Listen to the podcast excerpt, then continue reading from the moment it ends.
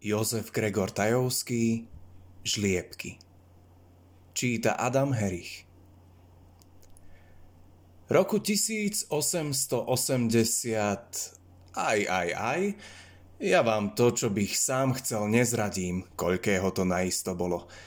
Viete, to ma metie, že len pred týždňom bol ešte starý rok a dnes je už nový.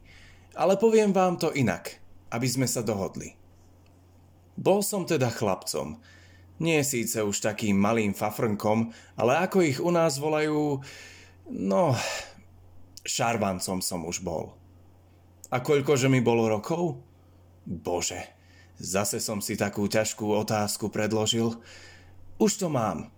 Vravievali mi, že keď ma stará tetka od krivých do krhly na jarku chytila.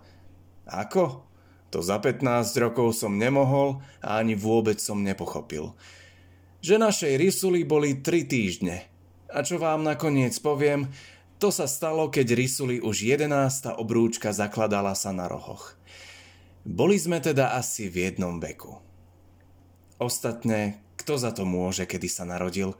Moja mama sa vraj narodila, keď jej mama mala zamiesené na chlieb a pec už vykúrenú. A poznám dvojčatá, a to z pánskej rodiny, šťastie, že bolo na izbe dvoje dvier, ináč by sa bol pán farár v druhej izbe s babou stretol. A to len ja viem. A čo vy viete? No, teda, kedy sa človek narodí a pri akej príležitosti, za to už vonkoncom nemôže.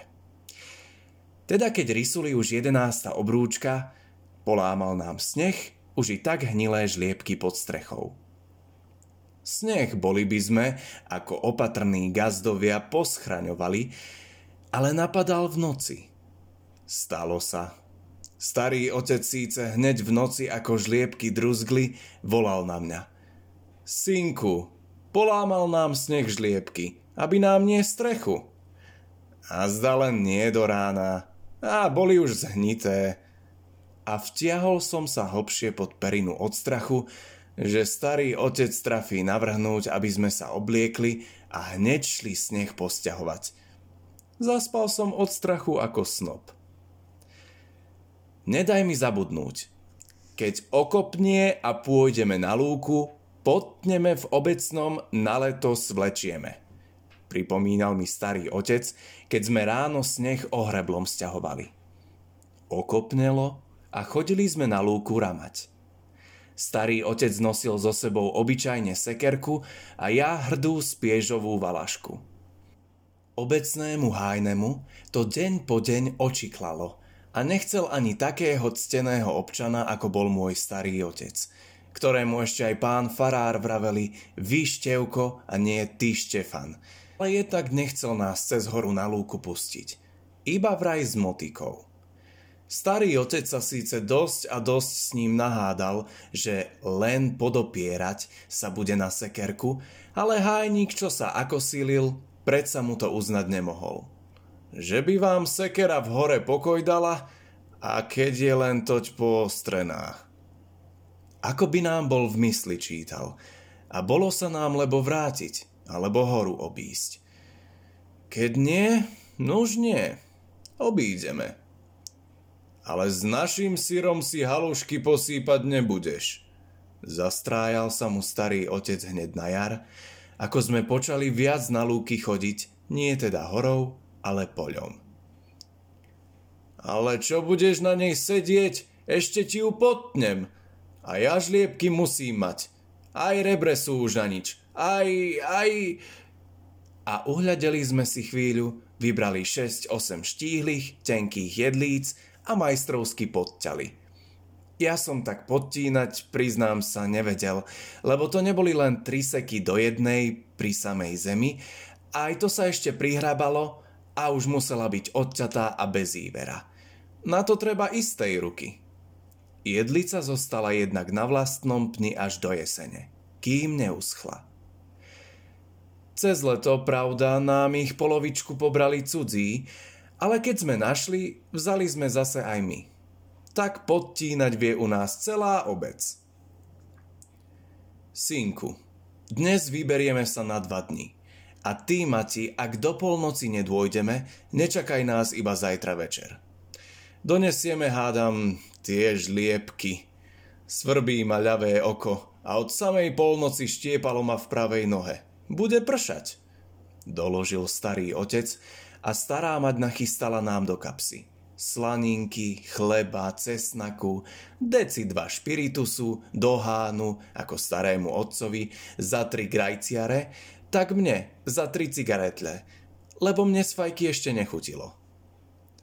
My zatiaľ obliekli sme najrozorvanejšie nohavice, šírice, šunkovou masťou natreli dobre krpce, aby sa ich tak voda nechytila, keď bude pršať.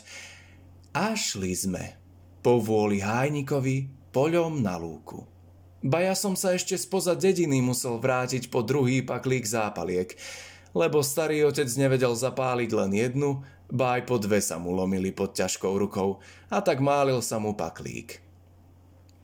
Na poludne bolo už celé nebo zatiahnuté a podvečer, a podvečer počalo pršať. Vidíte, že starého otcov kalendár, ľavé oko a pravá noha nesklamal. Keď sa stmilo, pustili sme sa do hory hľadať podťaté jedlice. Kde ktorá? Ja nie, ale starý otec mal na to veľmi dobrú pamäť. Len pozrel po nej a už sa domyslel, že sme túto lebo my, lebo druhý podťali. Čo si kam si bola jedlica na zemi, obťatá, či vlastne len tak ako najfajnejším dlátkom tížko okliesnená, pníček prihrabaný lístím, halúsky odnesené na 20-30 krokov, aby sa hájnik zmiatol a... Pane Bože, ešte jednu tak šťastlivé. Nadvihol si starý otec klobúk a čo chvíľa už boli dve na pleciach. Za hrubší koniec on, za tenší ja. A prečo ste nevyvliekli, ale vynášať, nerob sa, milý čitateľu, múdrejším ako si. Poznať, že si ty žliebky ešte nekradol. Lebo bárs by človek lietať vedel vtedy, nie že by vliekol a svláčil horu a chodník a hájnika ako za motúzom doviedol si do dvora. Či ty vieš, že ak je veľmi meko, že sa v taký čas ešte len aj krpce piskami na pety obúvajú? Už ako aj vravím, tak bolo. A tak bolo dobre lebo starý otec už nepredarmo bol starý a naučil sa týmto veciam od svojho dobrého otca nebožkého, ktorý ho priúčal tak kradnúť, ako zase on mňa. A ja teba. Lebo viete, u nás je to nie žiaden hriech v hore kradnúť, lebo je vraj hora Božia. Rastie sama a v nej drevo ako v potoku voda.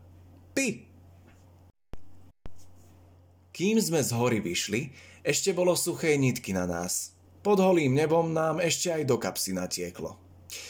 Na to si stará mať vše myslela, že sa nám pálené rozlialo, čomu sme žalostne prisvedčili. Aspoň kým nepostavila na stôl skleničku.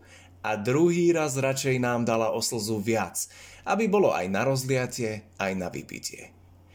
Poľom bola hlinačka a k tomu dolu vrškom.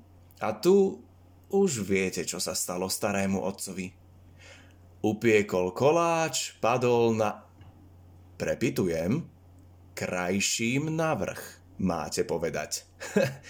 Ale ste neuhádli, lebo krpce sa mu šmíkali ako na ľade a ja, idúc po zadku, ešte som ho potískal. Hľa, štvrté prikázanie.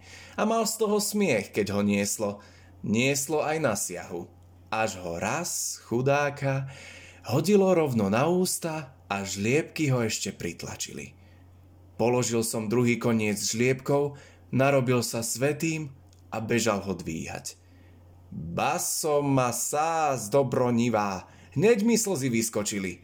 Len mi pozri, synku, či ešte mám nos. Teraz ma už premrazilo z bojníka, keď ho krv zaliala. Ale zamočil som do mláčky ručník, oslobodil tvár od hliny a starému otcovi ukázalo sa ešte čosi na tvári. Podobné nosu. I sám si to pomackal. No keď je len... Ja, že je už celý rozniaždený. Ber, že sme skorej doma. Tam stíha na apatieku. Ač neradoval som sa starého otcovej bolesti, ale pomyslel som si, ako letel, letel. Vychytil ma smiech a celou cestou chichotal som sa, až mi slzy tiekli. Ako starému otcovi. Horšie sa nám nič nestalo. Aj videl, lebo pršalo. A bola tma, že keby mi bol dal takto za ucho, nebol by videl ani komu sa poďakovať. A bol bych zaslúžil. Za domom shodili sme žliebky a vošli do izby. Už bolo rozsvietené. Čakali nás. Starý otec cítil, že mu navrel nos ako trúba a preto si hneď pýtal okuliare a zrkadlo. A hýba aj k lampe.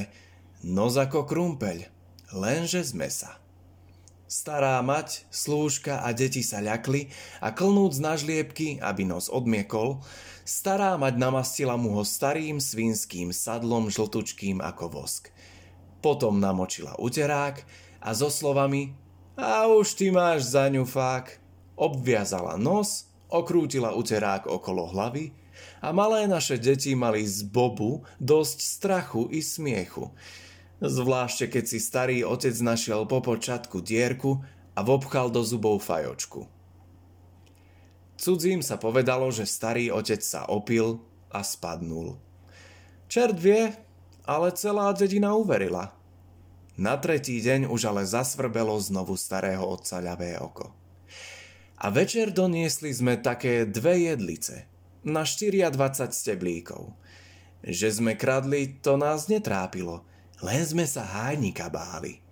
O žliebkoch, že ticho, aby nezvedel. A keď sa všetko spravilo, utíšilo, čušalo aj svedomie, ako diera pod záplatou, ja ešte aj dnes želiem, že už nikdy viac nepôjdem s mojim starým otcom žliebky podtíhnať. Už by ho na môj pravdu nepostrčil. A on, chudák, Vtedy, aby si zachránil chyšku, dal sa aj na tie veci a dnes mu tečie iste už aj za väzy a nemôže sa ani hnúť. Ba ani si len pomyslieť, že tam hájnikovi síra nedá.